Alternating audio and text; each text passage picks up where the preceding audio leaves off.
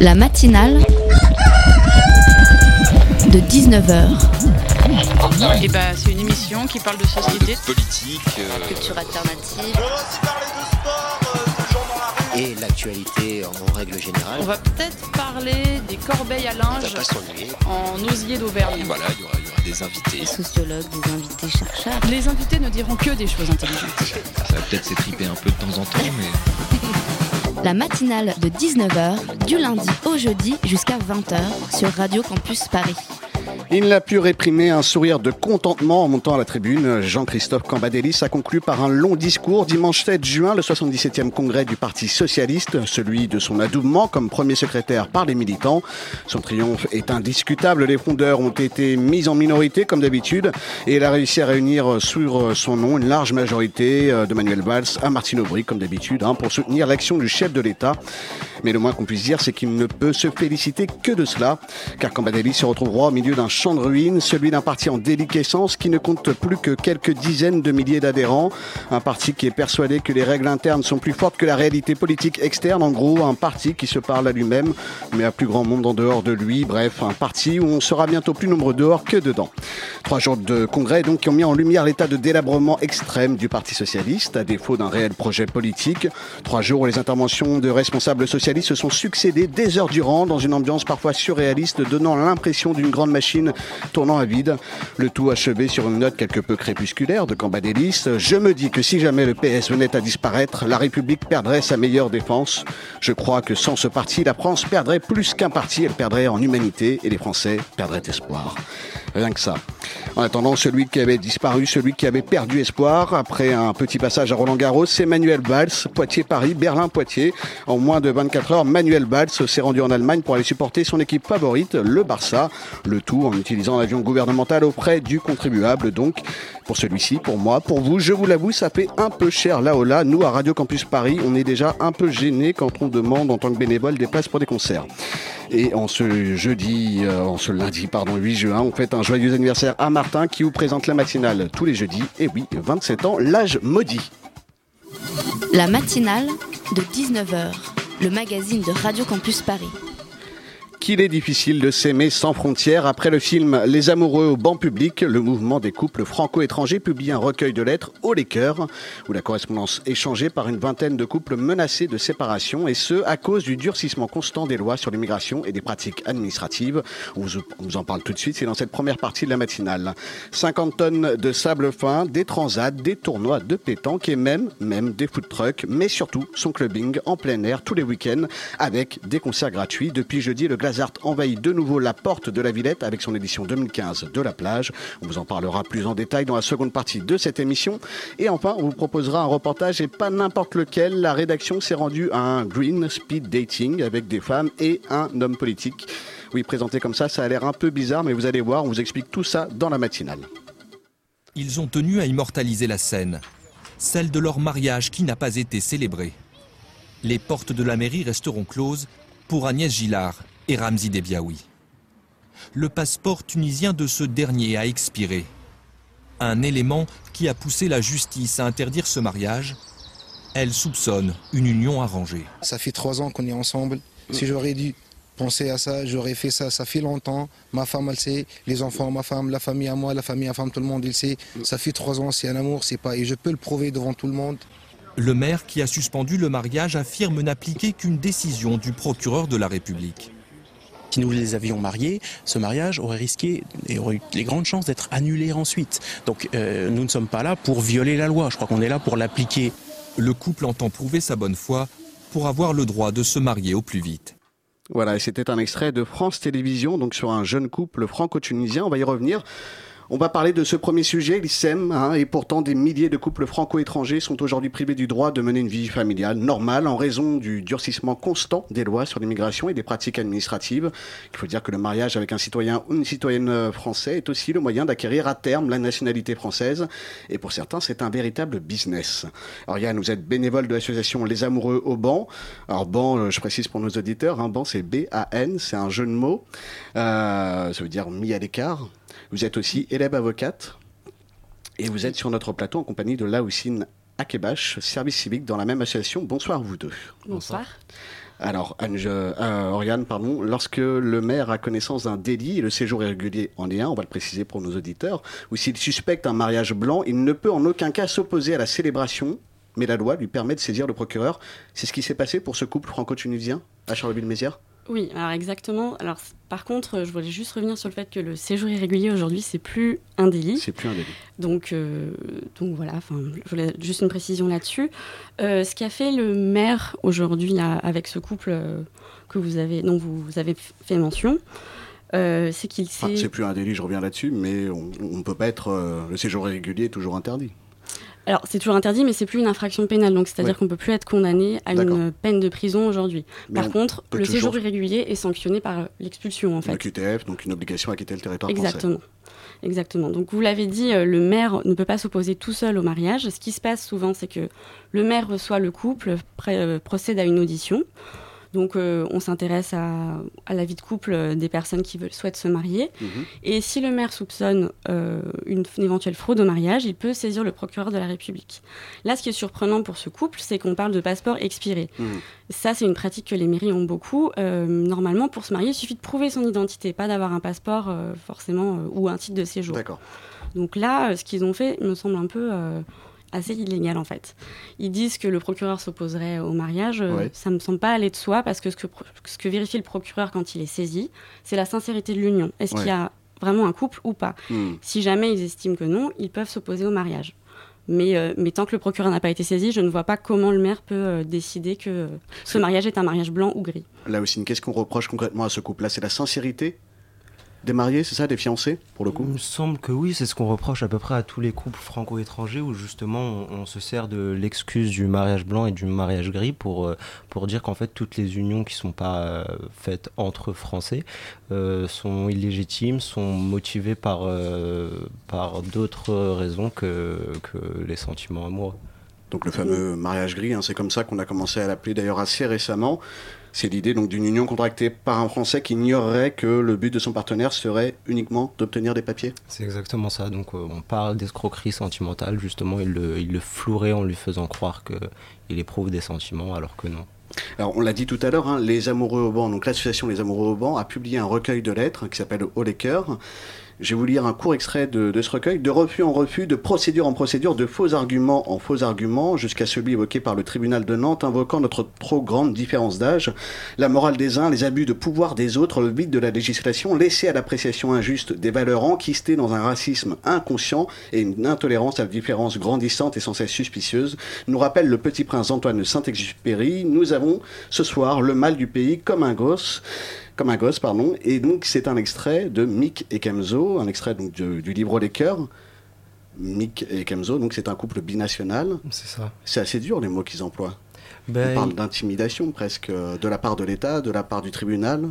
Ben, si vous voulez, en fait, euh, au niveau de, de ces couples, il y a quand même une, une certaine colère. Ils sont excédés. C'est que ils, ils, ils, comprennent pas, si vous voulez, le, le besoin justement de prouver quoi que ce soit, vu que ils sont tellement convaincus même de la sincérité de leurs sentiments, que, Mhm. qui, qui jugent que c'est absurde. Et si vous voulez, il y a comme une sorte d'acharnement de la part de l'administration, de la justice, de je sais pas trop comment appeler ça, qui fait que les contrôles euh, sont importants sur la vie au quotidien. Donc, euh, ils se retrouvent euh, ils ont quand même l'impression qu'on qu'on- qu'on- qu'on envahit leur, euh, leur sphère privée et donc euh, ils sont excédés. C'est pour ça, je pense, que les mots sont aussi durs. Là, on va jusqu'à parler de racisme inconscient. Ben, en un sens, oui, oui, je pense qu'on peut considérer que c'est du racisme, vu que l'idée du, du mariage blanc, du mariage gris, est-ce qu'elle est vraiment... euh, c'est que c'est peut-être plus, euh, plus accessoire que, que ce, que ce qu'on pourrait croire. On essaie de nous dire que, si vous voulez, c'est majoritaire et que c'est pas juste euh, une pratique anodine, mais c'est... On ne dit pas forcément que c'est majoritaire. On dit que c'est une pratique réelle qui existe. Oui, mais pourquoi dans ce cas-là, euh, c'est les, les autres en payent le prix? Pourquoi est-ce que Mick et Kemzo ont euh, l'obligation de prouver que non, eux, euh, dans leur cas, il est absolument pas question de mariage blanc ou de mariage gris? Mhm. Oui, mais à partir du moment où ces faits existent et où ils sont reconnus, ils sont avérés, vous êtes d'accord avec Oui, ça? on est tout à fait d'accord. à partir de ce moment-là, bon, il, il est en- entre guillemets normal de se prémunir, ou en tout cas de prémunir les personnes qui pourraient être victimes de ces mariages euh, blancs, de ces mariages gris. On, on en reparlera tout à l'heure. Mais donc, dans ces cas-là, est-ce que euh, c'est pas plutôt de la prévoyance de la part de l'État, une idée de protéger euh, les citoyens plutôt que du racisme? C'est un peu fort le mot, non? Alors moi, ça me semble assez juste le terme de racisme parce Ouais. que quand même, euh, C'est un racisme latent qui est... je pense parce que ces procédures de contrôle des mariages, elles ont lieu que quand il y a un étranger dans le couple. Ouais. Jamais on va saisir le procureur ou euh, faire une opposition à un mariage pour un couple franco-français. Mais un couple franco-français n'aura pas l'intérêt. Ils sont déjà franco-français tous les deux. Enfin, oui, ils sont français tous les mais deux. pourquoi il n'y aurait pas une fraude au mariage aussi? On ne sait pas si des Fran- deux Français peuvent très bien se marier sans avoir une réelle intention matrimoniale. Ça me semble pas du tout inenvisageable.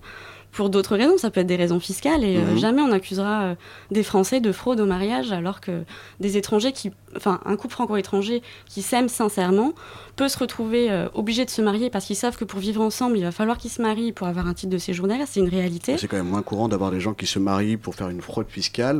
Fraude fiscale, le Il y a quand même un certain nombre de personnes aujourd'hui qui se marient pour avoir des Ouais. intérêts, fi- des, des- Mais des gens qui sont ensemble déjà et qui profitent du système, les- euh, du statut que peut donner le mariage au niveau des impôts. Mais à ce moment-là, on n'est plus vraiment Mais à ce dans le même cas de figure. Oui, c'est vrai que. Alors, le problème, c'est que c'est ce que je viens de vous dire. En fait, le, le, les- le couple franco-étranger est souvent obligé de se marier pour pouvoir vivre ensemble. En fait, Mhm. un certain nombre de couples franco-étrangers aimeraient bien éviter de se marier s'ils pouvaient Oui. vivre ensemble autrement qu'en passant par le mariage ou le Pax. Mhm. Donc, euh, il y a un paradoxe aussi là-dessus. On exige d'eux des choses et finalement, on leur reproche aussi de le faire alors qu'ils savent que C'est ça, aujourd'hui, le mariage, c'est la seule possibilité pour euh, des jeunes gens ou des moins jeunes de rester en France pour étudier, pour travailler par exemple? C'est pas la seule possibilité, bien sûr, mais c'est vrai que dans un certain nombre de cas, ça, ça aide énormément, et pour un couple en tout cas. Alors là aussi, tout à l'heure, vous parliez d'intrusion dans la vie privée. Elle se concrétise comment, cette, euh, cette Bah, c'est les, intrusion? c'est- les fameux contrôles au domicile, c'est euh, c'est, euh, l'obligation de devoir euh, fournir des preuves sur, euh, sur la vie commune, donc euh, recueillir des factures, des, Mhm. euh, tout un tas de choses. Et quand je parlais des contrôles, je faisais, j'essayais de faire référence à la fameuse histoire de la brosse à dents. Donc est-ce qu'il y en a deux et ce genre de choses en fait quoi? On saluera Jeannette Begrave à ce sujet. Mais, non, mais je veux dire concrètement, au niveau de la liste euh, des documents, il y a une liste officielle qui existe? Euh, oui, enfin, il y a des instructions euh, qui sont données par le ministère euh, aux préfectures, oui. Et au- enfin, ce qui se passe, c'est qu'on leur demande donc, de prouver leur vie commune, donc au moment de la demande de titre de séjour, Mhm. et ça va se faire euh, principalement par des preuves administratives, donc des documents qui émanent de l'administration avec le nom des deux personnes. D'accord, donc il faut vraiment qu'il y ait les, euh, les deux noms, les deux noms Oui. des deux personnes euh, dessus. Normalement, oui, on peut essayer. Nous, ce qu'on conseille aussi souvent en couple, c'est de fournir un courrier au nom de Mhm. chacun à la même adresse, mais les préfectures préfèrent des factures EDF avec les deux noms. euh. Et ça peut être quoi? Ça peut être des témoignages? C'est forcément des factures, Les des papiers témoignages- officiels ou ça peut être aussi autre chose? Non, la préfecture euh, ne porte assez peu d'intérêt au témoignage, en fait. Ouais. Paradoxalement, c'est souvent des preuves administratives. Et alors, Oriane, est-ce que toutes les préfectures, on demande les mêmes, euh, les mêmes documents par exemple?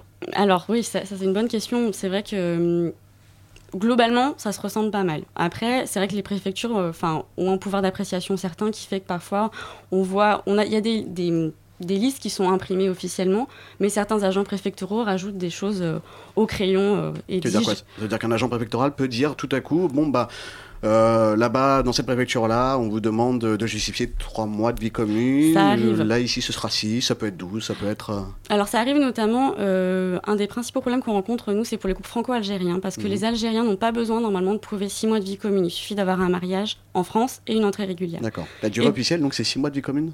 Oui, six mois de vie commune, ça c'est pour les couples autres qu'algériens. Donc comme je vous disais, les franco-algériens n'ont pas besoin de prouver ces six mois de vie commune. Et ce qui arrive très souvent, c'est que les agents préfectoraux exigent malgré tout ces six mois de vie commune aux, aux couples franco-algériens, alors que légalement, ils n'ont pas le droit de le faire.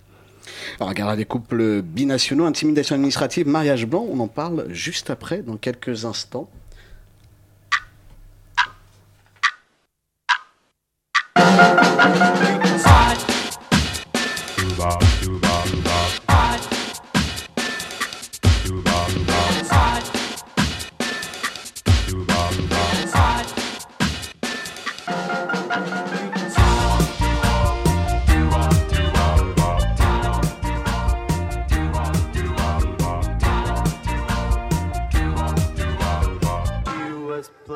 A game.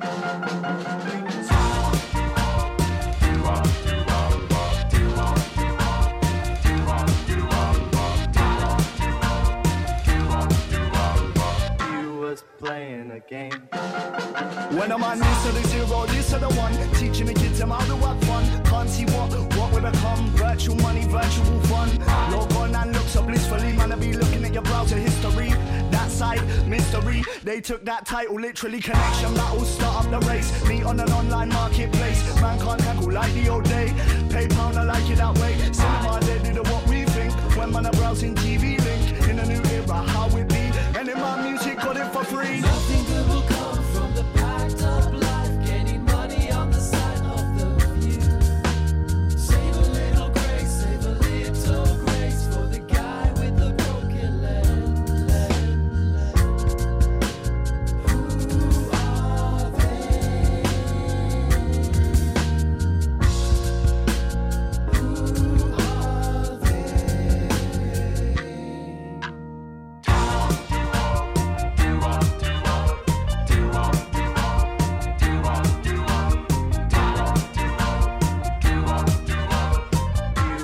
playing a game.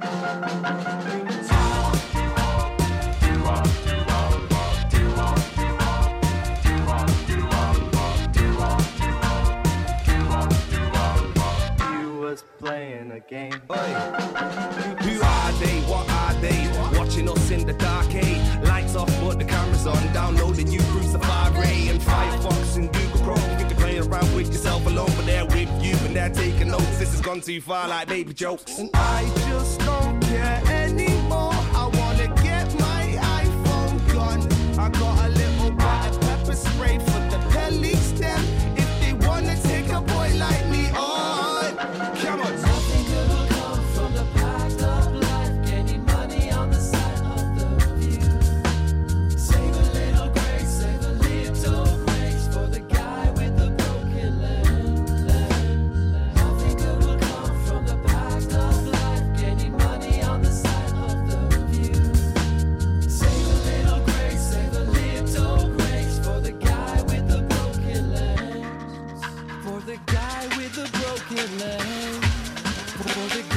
with the broken leg.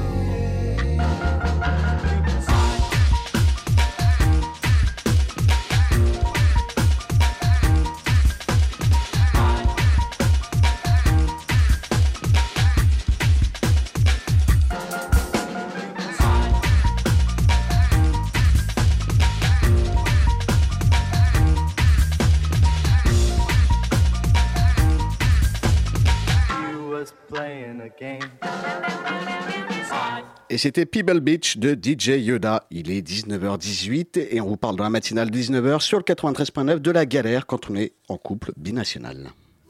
La matinale de 19h sur Radio Campus Paris. Alors, on le disait hein, tout à l'heure, les pratiques diffèrent vraiment d'un lieu à l'autre, euh, d'une préfecture à l'autre en fait.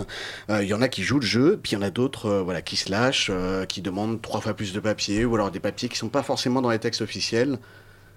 Oriane, c'est vraiment quelque chose que vous confirmez Oui, c'est quelque chose qu'on voit régulièrement aux amoureux au banc public. Euh, on, on a eu notamment un conflit avec la préfecture de Nanterre Ouais. euh, Mhm. qui, euh, qui avait tendance à exiger des, des papiers qui n'étaient pas légalement exigibles.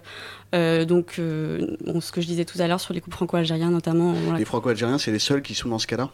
Oui, D'accord. Oui, oui. Donc eux, ils ont vraiment un régime d'exception il y a une convention bilatérale ouais, qui est passé avec l'Algérie qui est passée avec l'Algérie, exactement. Alors, au cœur de ces pratiques, il y a le CESEDA, le Code des étrangers, vous confirmez? Oui. Hein, c'est bien comme ça qu'on dit, euh, ainsi que différentes circulaires qui sont, euh, qui sont publiées régulièrement. Alors, pour certains titres de séjour, euh, commerçants, salariés, compétences et talents, voilà, par exemple, le code est assez complet hein, quand il s'agit d'une migration économique, en quelque sorte. Et en revanche, euh, il n'est vraiment pas précis, c'est le moins qu'on puisse dire, pour les titres de séjour qui concernent la, sphère privée, familiale, qui concernent justement les couples binationaux. Oui, alors c'est vrai que hum, en matière d'immigration familiale, on a des textes qui sont beaucoup plus vagues, mais paradoxalement pour les couples, enfin les, étrangers qui sont mariés à des Français, on a des critères qui sont très restrictifs, parfois qui posent vraiment problème pour avoir un titre de séjour. Donc un étranger qui est marié avec un Français doit prouver qu'il est marié en France, qu'il s'est marié avec cette personne en France, qu'il est rentré de manière régulière en France, donc avec un visa, et donc qu'il y a six mois de vie commune. Donc ça, on en parlait tout à l'heure. Et c'est vrai que ça conduit des fois à des situations complètement euh, Ubuesques. parce qu'on a des, des couples qui viennent nous voir, qui se sont mariés bah, dans, le, cou- dans la- le pays d'origine de l'étranger. Et comme ils ne remplissent pas la condition de- du mariage en France, ils vont Mhm. être obligés en fait de subir une séparation parce que souvent la préfecture refuse d'enregistrer le dossier parce que la loi exige que le mariage a été célébré en France.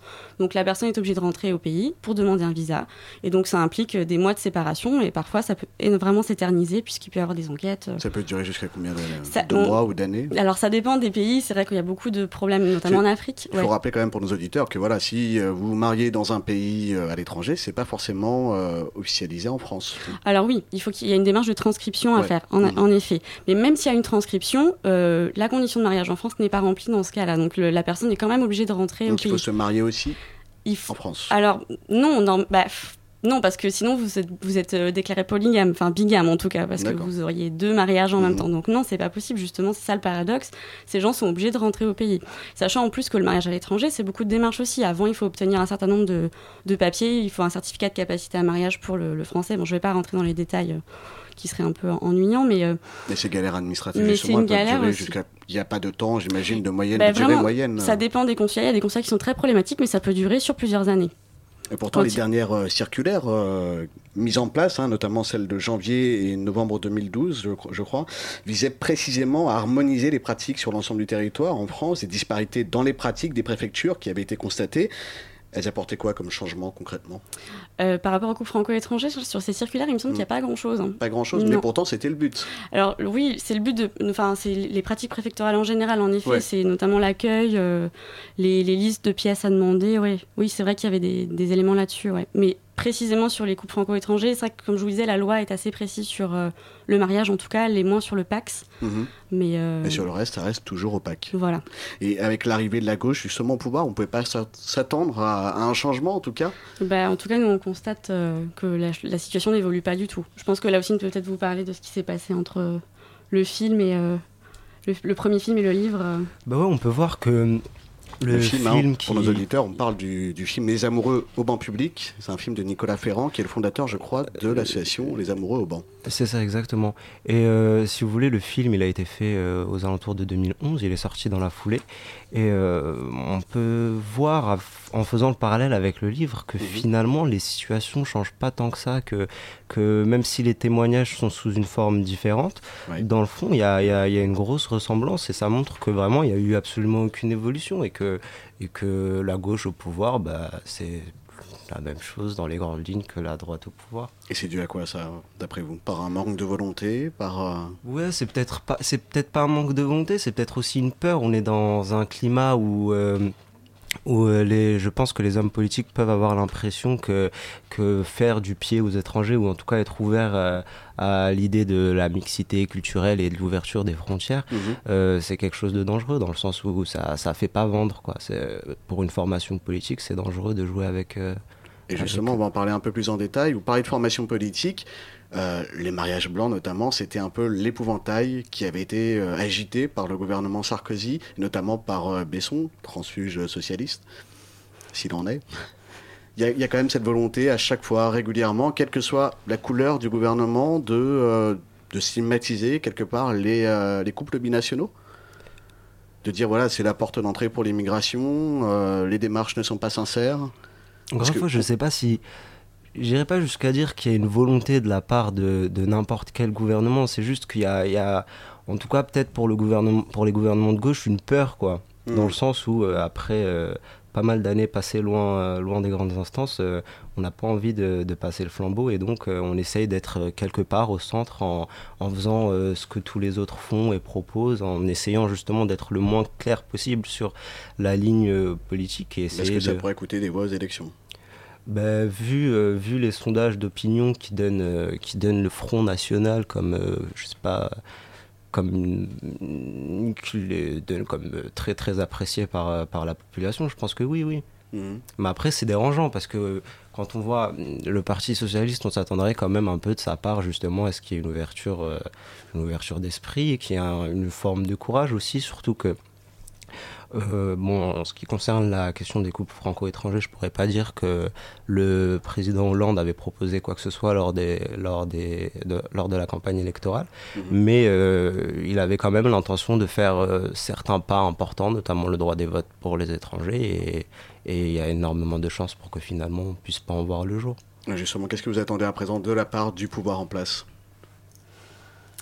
Est-ce que vous attendez Alors- quelque chose de concret au niveau de la législation, au niveau des initiatives prises par des parlementaires, par Bah, exemple? nous, c'est vrai, ce qu'on aimerait bien, c'est que sur euh, le- les couples mariés franco-étrangers, euh, que les conditions soient un peu assouplies, parce que, Mhm. comme je vous disais, cette condition de mariage en France et d'entrée avec un visa, c'est quand même un peu surprenant quand on voit que, que, que par exemple, les couples paxés peuvent obtenir un visa sans avoir... euh, Enfin, pardon, un titre de séjour sans être rentré régulièrement sur le territoire français. Ça, on a du mal un peu à comprendre la logique de la loi euh, là-dessus. Après, euh, il y a déjà eu trois rencontres entre les amoureux au banc public et le ministère, et, euh, à chaque fois, euh, nos demandes ont été entendues, mais ça ne se traduit en rien dans le projet de loi sur l'immigration qui doit être discuté cet été. Alors, on parle de cette immigration, on parle de ces mariages euh, binationaux, mais on a quand même relativement peu de chiffres. En 2009, euh, donc sous le gouvernement Sarkozy, le ministère de l'immigration avançait que le mariage restait la première cause migratoire vers l'Hexagone. C'est peut-être un peu exagéré, je pense qu'on peut, on peut le dire. Non, Oui, c'est je- quelque chose que vous confirmez, vous? Non, non, je pense que c'est un peu exagéré, mais Alors, une autorisation d'après eux de long séjour sur deux était délivrée euh, à un époux ayant franchement, fraîchement convolé. En 2011, l'INED, donc l'Institut national d'études démographiques, recensait, lui, quelques 30 000 couples franco-étrangers. Et on voit que c'est très fluctuant, mais que le chiffre baisse quand même au fil des années. Aujourd'hui, en 2015, c'est quoi comme réalité? Alors il me semble que ça a baissé là aussi. Je crois que tu- Euh, je sais que. J'imagine que du coup, c'est aussi euh, bah, toutes ces, euh, tous ces changements au niveau des textes. Ils doivent décourager plus d'un couple. Euh. Probablement en ce, qui concerne, en ce qui concerne les mariages, il me semble qu'entre euh, 2003 et 2013, il y a une baisse qui est approximativement de 16 000 mariages Mhm. au niveau des couples mixtes. Donc euh, d'où ça vient? Ouais, peut-être qu'il y a ça, peut-être qu'il y a les pratiques, la législation qui fait que forcément on n'a pas envie. Il y a peut-être aussi euh, euh, justement un repli sur eux-mêmes de la part des, des, des, des Français, dans le sens où ils peuvent entendre au quotidien que justement il y a des mariages blancs, des mariages gris, et ils se disent que... Alors que a- pour vous, c'est un épiphénomène? En tout cas, c'est pas un phénomène de masse? En tout cas, ce qui est certain, c'est que le phénomène des mariages blancs et des mariages gris justifie pas ce qui se passe au niveau des couples franco-étrangers aujourd'hui dans l'intrusion euh, dans leur vie privée et, et dans l'obstruction qui est faite même à leur droit de vivre ensemble. En même temps, ce durcissement euh, législatif, il a quand même une source, une origine. hein. C'est le gouvernement qui pointe l'accroissement du nombre des mariages de complaisance et des mariages forcés, mais aussi l'émergence de mariages gris, de filières, des mariages intéressés. Quoi. En, quelque sorte, je pense qu'on peut les résumer comme ça. Et c'est vrai qu'on l'a vu dernièrement au niveau de l'actualité, que ce soit en Ile-de-France ou à Dijon, par exemple, il y a quelques jours encore, où on a vu euh, une filière euh, qui aurait été démontée avec euh, des mariages arrangés, avec une douzaine, je crois, de, ressortissants algériens, avec des mariages qui étaient négociés dans les 10 000 euros. C'est un vrai business, en fait. Donc il y a quand même un fond de réalité. Évidemment qu'il y a un fond de réalité. Après, bon, c'est ce que je viens de dire, ça justifie pas pour moi euh, tout ça. Et après, on en a aussi parlé tout à l'heure, je, je, Ouais. je vais peut-être pas me répéter, mais euh, il me semble que les mariages frauduleux euh, ne concernent pas que les étrangers. Puis on oublie aussi des fois de protéger les étrangers même, Mhm. parce qu'eux aussi peuvent se retrouver bloqués dans des mariages. parce que justement, ils ont besoin de ce type de séjour et on raisonne toujours à l'inverse pour, enfin, au niveau des Français qui se feraient avoir par des étrangers. Ça me semble un peu, euh, on voit que d'un qu'un côté de Toujours la... que d'un côté, sans forcément. C'est peut-être aussi pour ça que vous avez fait ce recueil au Cœurs. Oui. Hein, parce qu'on va en parler un petit peu quand même de ce recueil de lettres. C'est aux, di- aux éditions La Ville Brûle. C'est un ouvrage qui regroupe donc des lettres adressées par euh, Fanny, Mathilde, Claude, euh, Kemzo, Mick, qu'on a cité tout à l'heure par exemple, et quelques autres à leurs conjoints, à leurs parents, aux agents des préfectures, au président même, ou à un ministre. Euh, et leurs auteurs donc sont tous des amoureux au banc public. On y découvre leur histoire, leur parcours face à cette dureté administrative dont on a parlé tout à l'heure. Quel était le but de cet ouvrage? C'est- C'est quoi? C'est un outil de sensibilisation euh, c'est- L'idée, c'est de le faire le plus simple possible, accessible aussi pour voir cette galère au quotidien de ces couples C'est binationaux? exactement ça. Le but, c'est de sensibiliser, c'est de s'en servir comme support pour aller à la rencontre des gens, pour pouvoir euh, euh, déjà faire en sorte que les gens puissent éventuellement prendre conscience de, de cet aspect des choses, savoir que, que les couples franco-étrangers existent, que c'est pas forcément minoritaire et qu'ils ils revendiquent certains droits. Mhm. Donc euh, oui, oui, le but c'est de sensibiliser, aller à la rencontre des gens. D'ailleurs, euh, on organise des rencontres autour du livre dans, dans plusieurs, euh, plusieurs librairies sur Paris. La prochaine a lieu le 17 juin à 19h dans une librairie qui s'appelle La Brèche. Mhm. C'est dans le 12e arrondissement. Et une autre suivra dans la foulée le 26 juin à 19h, librairie Résistance dans le 17e. Il y a aussi l'idée d'humaniser peut-être un peu ces, euh, ces rapports. C'est vrai que quand on parle, quand on cite des chiffres, euh, on cite euh, des situations, on voit pas forcément aussi l'envers du décor. Oui, non, tout à fait. Puis c'est vrai que ce qui est intéressant aussi dans ces témoignages, c'est que c'est l'exemple de Français qui se rendent compte à quel point c'est compliqué pour un étranger d'obtenir un titre de séjour, d'avoir le droit de vivre sur le territoire français. Et, et c'est vrai que c'est, ouais, ça donne de la vie à, une réalité administrative. euh. Oui, en plus, c'est vrai que le livre a aussi, euh, enfin, il y a des repères juridiques euh, sur, euh, sur les- la situation des couples franco-étrangers. ouais. Alors, est-ce que vous avez, on a parlé tout à l'heure du film, donc Les Amoureux au banc public de Nicolas Ferrand. Est-ce qu'il y a d'autres projets, en plus de ce livre, du recueil de lettres, donc Au les cœurs, qui sont en cours, qui sont prévus bientôt? Par Oui. l'association Les Amoureux au banc Oui, il y a d'autres projets. D'abord, euh, toujours plus ou moins autour de livres, on a l'intention de faire euh, des, des, des lectures par des artistes. Donc Mhm. le but, ce serait que des artistes assez connus euh, et assez engagés euh, lisent les lettres, puis les vidéos seront publiées sur Internet. Il y a aussi l'idée d'une vidéo en stop motion qui reprendrait éventuellement des extraits de lettres à partir de laquelle on construira une autre lettre, donc histoire de, de rendre le truc plus accessible. Puis il y a euh, un projet euh, de, il y a un rapport qui est censé se faire dans, dans les mois à venir de lutte contre les discriminations pour euh, et le but de ce rapport ce serait de parler éventuellement des pratiques en préfecture euh, au niveau de l'île de Avec France. des témoignages, des descriptions de situations euh, subies par ça. les couples binationaux. C'est- Et ce serait un rapport qui serait sorti par qui? Par l'association Les Amoureux au banc Oui, c'est ça. D'accord, très bien. Bah, J'espère qu'on pourra en reparler euh, sur ce plateau. Ce sera malheureusement la fin de cette émission. On est, on est pris par le temps. Oriane Laouissine, merci beaucoup d'avoir répondu à notre invitation sur ce plateau, d'avoir parlé des couples binationaux. Euh, je rappelle que vous êtes membre de l'association Les Amoureux au banc et on peut peut-être rappeler pour nos auditeurs l'adresse du site pour qu'ils puissent se renseigner. Donc euh, c'est les amoureux au banc public.net. Voilà, et je rappelle hein, pour nos auditeurs, Au les cœurs, donc c'est un recueil de lettres euh, d'amoureux au banc public. C'est aux éditions La Vie Brûle et on vous le conseille, c'est à 8 euros.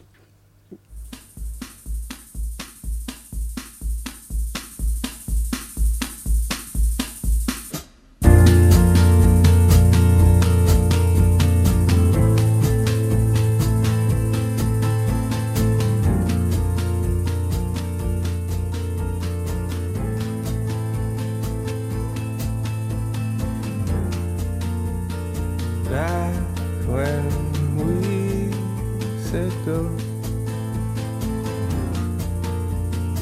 days were long and blown.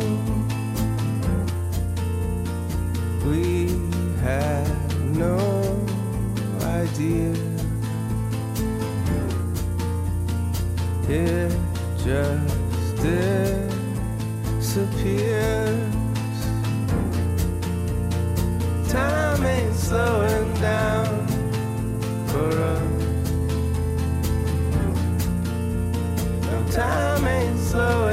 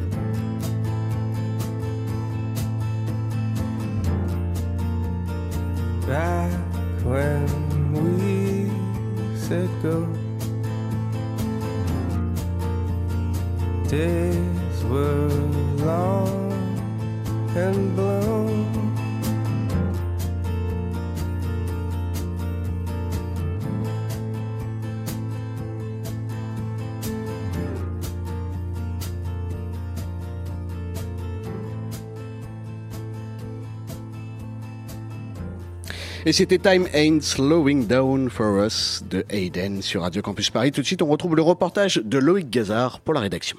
La matinale de 19h du lundi au jeudi jusqu'à 20h sur Radio Campus Paris.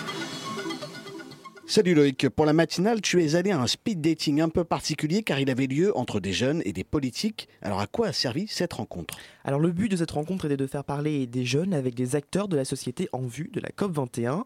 C'est le but hein, du Green Meeting. Vendredi matin, c'est à travers un speed dating que les jeunes ont posé leurs questions à des hommes et surtout à des femmes politiques. Un jeu de questions-réponses organisé dans une salle annexe du Sénat. Pour Éric Coquerel, conseiller régional d'Île-de-France et secrétaire national du Parti de gauche, parler aux jeunes d'écologie est un enjeu important. La question du climat nous concerne tous, mais alors des jeunes qui ont entre 18 et 20 ans ici, euh, si on entérine l'idée que d'ici la fin du siècle, il ne faut absolument pas euh, euh, dépasser plus de 2 degrés d'augmentation du climat sous risque d'accélération chaotique de la question climatique, bah, c'est eux les premiers concernés. C'est eux qui vont justement avoir à traiter cette question qu'on leur lègue. Donc je pense que c'est plus que jamais, c'est vrai que par rapport à la question du climat, la jeunesse représente notre avenir et le- l'espoir qu'on arrive enfin à modifier les choses. Et c'est un sujet, on imagine, qui a intéressé particulièrement les jeunes qui étaient présents? Oui, mais il faut dire que la centaine de jeunes présents s'intéressaient déjà depuis un moment à ces questions. Parmi les participants, on retrouvait des élèves du lycée Montaigne ou des étudiants de Sciences Po. J'ai rencontré Léonore, qui a cofondé un site internet vox.fr, et Nicolas, membre du conseil régional jeunesse Île-de-France. Ils m'expliquent ce qu'ils sont venus faire à ce rendez-vous. Alors en fait, nous, on a monté un comparateur de programmes politiques pour les élections et pour les sujets euh, politiques d'actualité. Donc la COP21, le climat, ça en fait partie. Et euh, on a commencé à comparer les positionnements des différents partis principaux en France sur le climat. Donc on a comparé le Parti socialiste, les Républicains, euh, le Front de gauche, euh, les Verts, euh.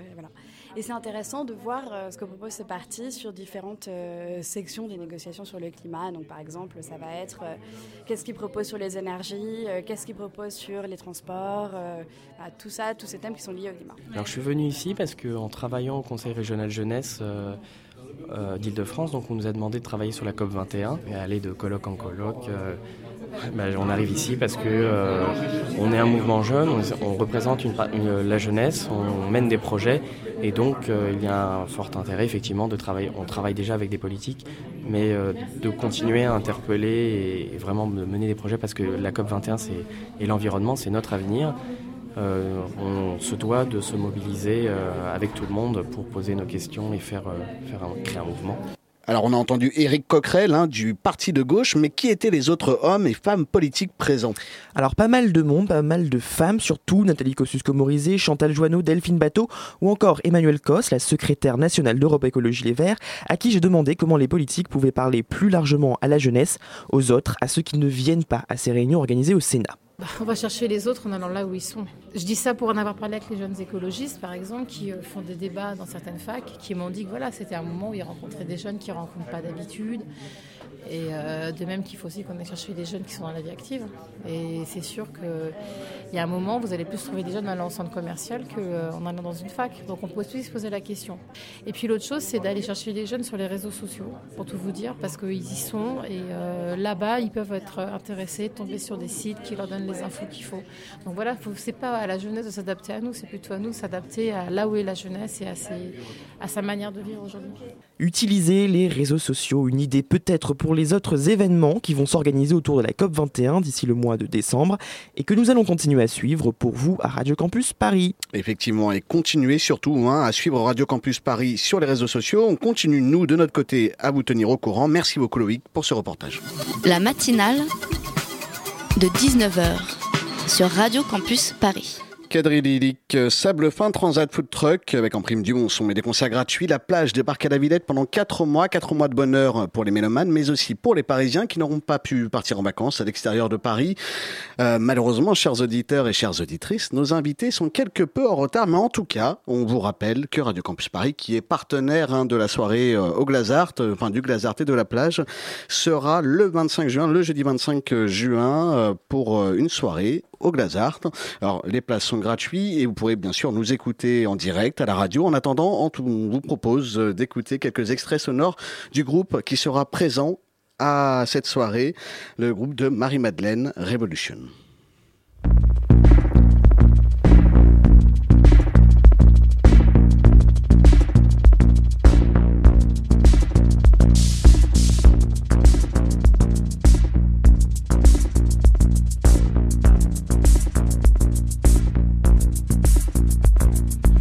Pourrez pas rester à la maison. Vous ne pourrez pas allumer, connecter, blacklister. Vous ne pourrez plus procrastiner devant des compiles de fail ou de chats. Car la révolution ne se fera pas sur Internet. La révolution ne se fera pas sur Internet. La révolution ne sera pas sponsorisée par une boisson énergisante ou des capsules de café. La révolution, ce ne sera pas la photo d'Obama et Beyoncé, ni même le hacking d'un cloud de photos dénudées. La révolution ne se fera pas sur Internet.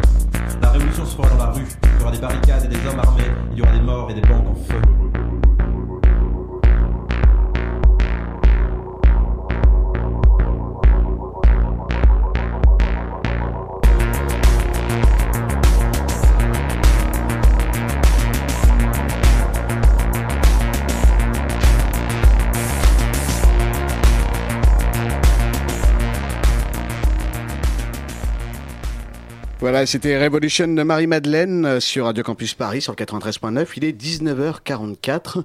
Alors, on devait recevoir Sylvain Lemaire, le programmateur de la plage, mais pour l'instant, il semble qu'il y ait un petit retard. Mais vu que sur Radio Campus Paris, on a l'esprit débrouillard, on va improviser pour vous, chers auditeurs et chères auditrices, une petite chronique avec Anaïs, qui devait à l'origine faire la co-interview. Bonsoir Anaïs. Bonsoir Tristan. Alors, on a parlé de cette fameuse soirée du 25 juin au Glazart. Est-ce que tu peux nous parler un peu plus de cette soirée, plus en détail? Oui, du coup, euh, vous- maintenant vous le savez, la plage de Glazart est de retour et du coup, après avoir accueilli plus de 48 000 spectateurs l'année dernière, elle rouvre, elle rouvre ses portes. Du coup, c'était euh, déjà le 4 juin pour une nouvelle saison inédite, non-stop, de juin jusqu'en octobre. Du coup, euh, Sylvain Lemerle, qui devait venir, est le programmateur de la plage de Glazart, mais aussi programmateur du Glazart. On le salue au passage. Et du coup, j'ai pu constater euh, déjà que les deux salles ne programment pas les mêmes styles musicaux. Donc, Mhm. la programmation du Glazart est destinée à un public très ciblé, moins accessible. Je pense aux soirées dubstep, drum and bass, rock, des soirées euh, Un peu sombres. voilà, ouais. exactement. Alors que la plage de Vous propose une grande diversité musicale et un côté plus léger, pop, électro, hip-hop, Trance, mm. dub, rock, un peu de tout quoi. Et du coup aussi la grande nouveauté cette année de la plage 2.0, c'est euh, l'ouverture toute la nuit euh, les week-ends, les vendredis et samedis soirs. Et aussi euh, une programmation avec une très grande diversité musicale qui est due aux cartes blanches et aux, aux collaborations de la plage avec des médias. Alors justement, on pourrait y revenir peut-être un peu tout à l'heure pour nos auditeurs. hein. On expliquera plus en détail du coup ce qu'est la carte blanche. Si Sylvain Lemerle Si peut nous l'expliquer. peut nous l'expliquer, sinon on essaiera de le faire à sa place. Oui, c'est ça. En attendant, je vais juste citer euh, des, euh, des idées de soirée euh, si vous Mhm. voulez y aller. Du coup, tout des cartes blanches avec des médias. Donc, il y a bien sûr la carte blanche Radio Campus le 25 juin avec Marie-Madeleine, Baron Rétif et Conception Perez. Marie-Madeleine qu'on vient d'écouter tout à l'heure. Oui, exactement. Et aussi le DJ set de la fameuse émission To Foot on Air. Du coup, comme soirée, il y aura aussi euh, la carte blanche du magazine Time Out, euh, la carte blanche pause musicale, la carte blanche Kiblin. Il y aura aussi des collectifs, comme il y a eu le 4 juin euh, avec la soirée Cracky Records. Donc, il y avait Choose and Forever, je crois le nom. il y avait aussi Jackson Telemac et toute l'équipe du coup de DJ Cracky. Il y a- dans pas longtemps, il y aura la soirée euh, Mamise avec beaucoup de DJ euh, jusqu'à l'aube. Aussi la soirée New Track, la soirée Container.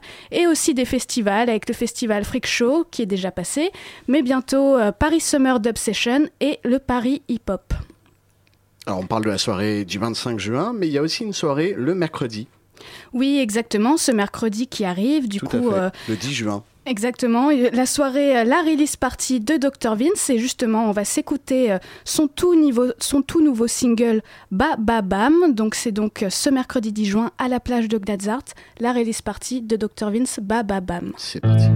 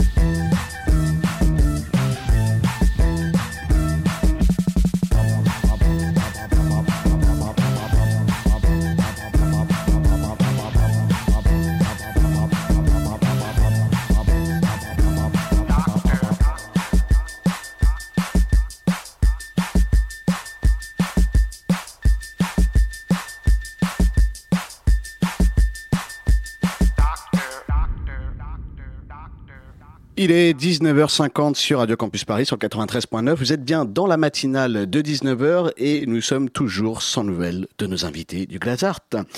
Mais voilà, vous venez d'entendre en tout cas Baba Bam de Dr Vince. Euh, pour plus de précision, Bababam de Dr Vince. On vous l'a dit tout à l'heure avec Anaïs qui est là pour cette euh, chronique, cette co-interview transformée en chronique. C'est un son que vous pourrez entendre le mercredi 10 juin. Et alors Anaïs, j'avais une question. On a parlé tout à l'heure, tu as parlé des cartes blanches. Euh, on va le faire du coup à la place de, de notre invité. la carte blanche, c'est quoi concrètement? Parce que c'est vrai que quand on dit ça comme ça, on se demande qu'est-ce que c'est. C'est, je crois, euh, l'idée que un groupe, une soirée, carte blanche. Oui, c'est ça exactement. Alors en fait, euh, la plage de Gladzart, du coup, euh, offre son espace, sa salle, sa scène, et l'offre du coup à des collaborations, à des partenariats que je suppose euh, qui ont été en, en rapport avec la plage euh, le long de l'année et, et qui font euh, de la com et, et de la pub pour la plage. Donc du coup, euh, radio- je répète très rapidement Radio Campus Paris, Time Out, Cracky Records, Paris Hip Hop, etc. Mhm. Et en fait, ces partenariats, du coup, ce sont eux directement, les médias, les collectifs, qui choisissent les, ar- les artistes. Donc du coup, la plage, j'aurais bien aimé savoir si elle a son mot à dire, mais on ne saura jamais. Malheureusement, peut-être une autre fois, on pourra vous apporter des nouvelles dans une future matinale. Et du coup, euh, ces médias et, et ces collectifs euh, font aussi la com euh, autour de la soirée, que ce soit le visuel, etc. Et du coup, en fait, euh, les années précédentes, euh, la plage, elle proposait déjà euh, une programmation collaborative et que du coup, Sylvain Lemerle a prolongé cette tradition de carte blanche. Donc, euh, qui je suppose sont un fondement d'une bonne programmation à la plage aujourd'hui. En tout cas, euh, Radio Campus Paris serait très triste de ne pas pouvoir euh, y retourner l'année prochaine. Effectivement, savoir d'ailleurs que la matinale de 19h aura une émission en direct le Oui, jeudi 25. Le 25 au soir. Et du coup, on a pu constater euh, que progressivement, le lieu s'est amélioré, donc physiquement, beaucoup plus de matériel, etc. Et surtout, de plus en plus de spectateurs qui viennent chaque année grâce à cette aura des médias et des collectifs qui s'ajoutent à l'aura, en fait, de la plage de Gladzart. Oui, puis quand même, grosse différence hein, avec euh, l'année précédente. Cette fois, la salle sera ouverte toute la nuit, le week-end. C'est vrai que la dernière fois, l'année l'année dernière, c'était un peu tôt quand même. Ça terminait à minuit. Là, du coup, ce sera ouvert plus longtemps. On pourra faire la fête un peu plus oui, longtemps. c'est on sera ça. avait. L'année dernière, ça avait surtout un aspect euh, en fait euh, de salle de concert, et cette année avec euh, la minuit, prolongation, euh, oui, c'est ça. À minuit, on va dormir.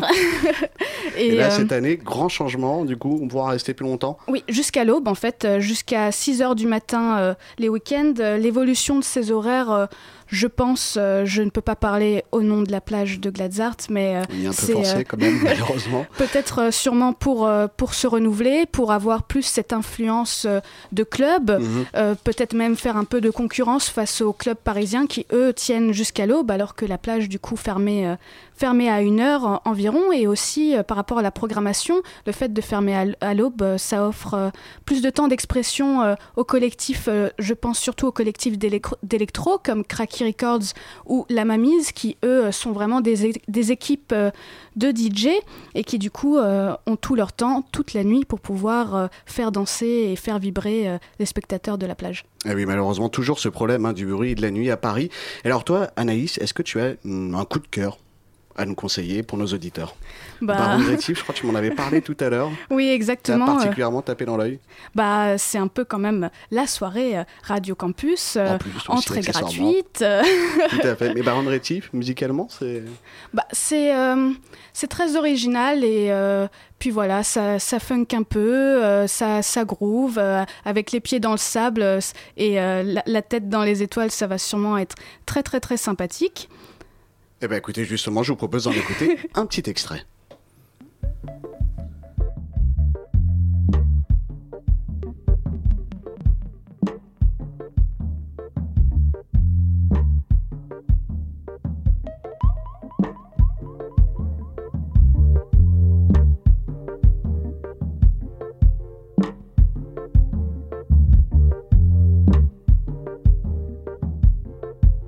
Where's my my heart? Where's my soul? Where's my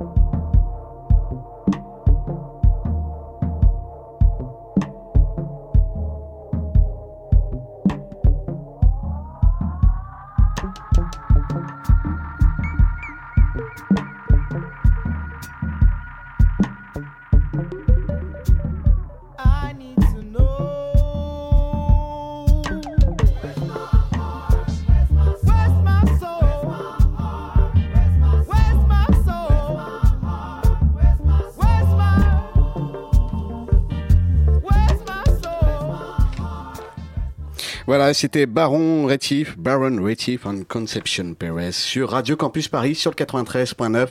Et chers auditeurs, nous arrivons bientôt, malheureusement, à la fin de cette matinale euh, avec ce deuxième sujet sans invité qui s'est transformé en chronique, puisqu'on le rappelle, hein, malheureusement, notre invité nous a fait faux bon. Mais en tout cas, chers auditeurs, chères auditrices, on vous le rappelle, le Glazart, la plage, le 25 juin à 19h, soirée euh, Radio Campus Paris avec une carte blanche pour Radio Campus Paris, entrée gratuite, mais au pire, vous pouvez toujours nous écouter bien sûr sur euh, le 93.9 euh, sur la radio. La plage de Glazart, c'est à la porte de la Villette et c'est ouvert jusqu'à l'aube tous les week-ends. Retrouvez donc toute la programmation sur la page Facebook de la plage de Glazart et sur le site www.glazart.com. Merci beaucoup à Nejim à la réalisation ce soir, à Anaïs qui s'est débrouillée comme une chef et à Loïc pour le reportage qu'il nous a proposé. Et bien sûr à Elsa à la coordination. Et dans un instant, dans un instant ce sera la passerelle place à pièces détachées, pièces détachées qui est déjà dans le studio. Bonsoir pièces détachées. Comment ça Bonsoir, ça va? Va Ça va Alors, Euh, ce soir, on reçoit Jean-François Sivadier pour parler de sa mise en scène de la vie de Galilée, euh, qui est un texte de Precht euh, et qui est présenté au Montfort jusqu'au 21 juin. Chouette. Et ben c'est parti pour Berthold. En attendant, bonne soirée chers Bonne soirée. auditeurs.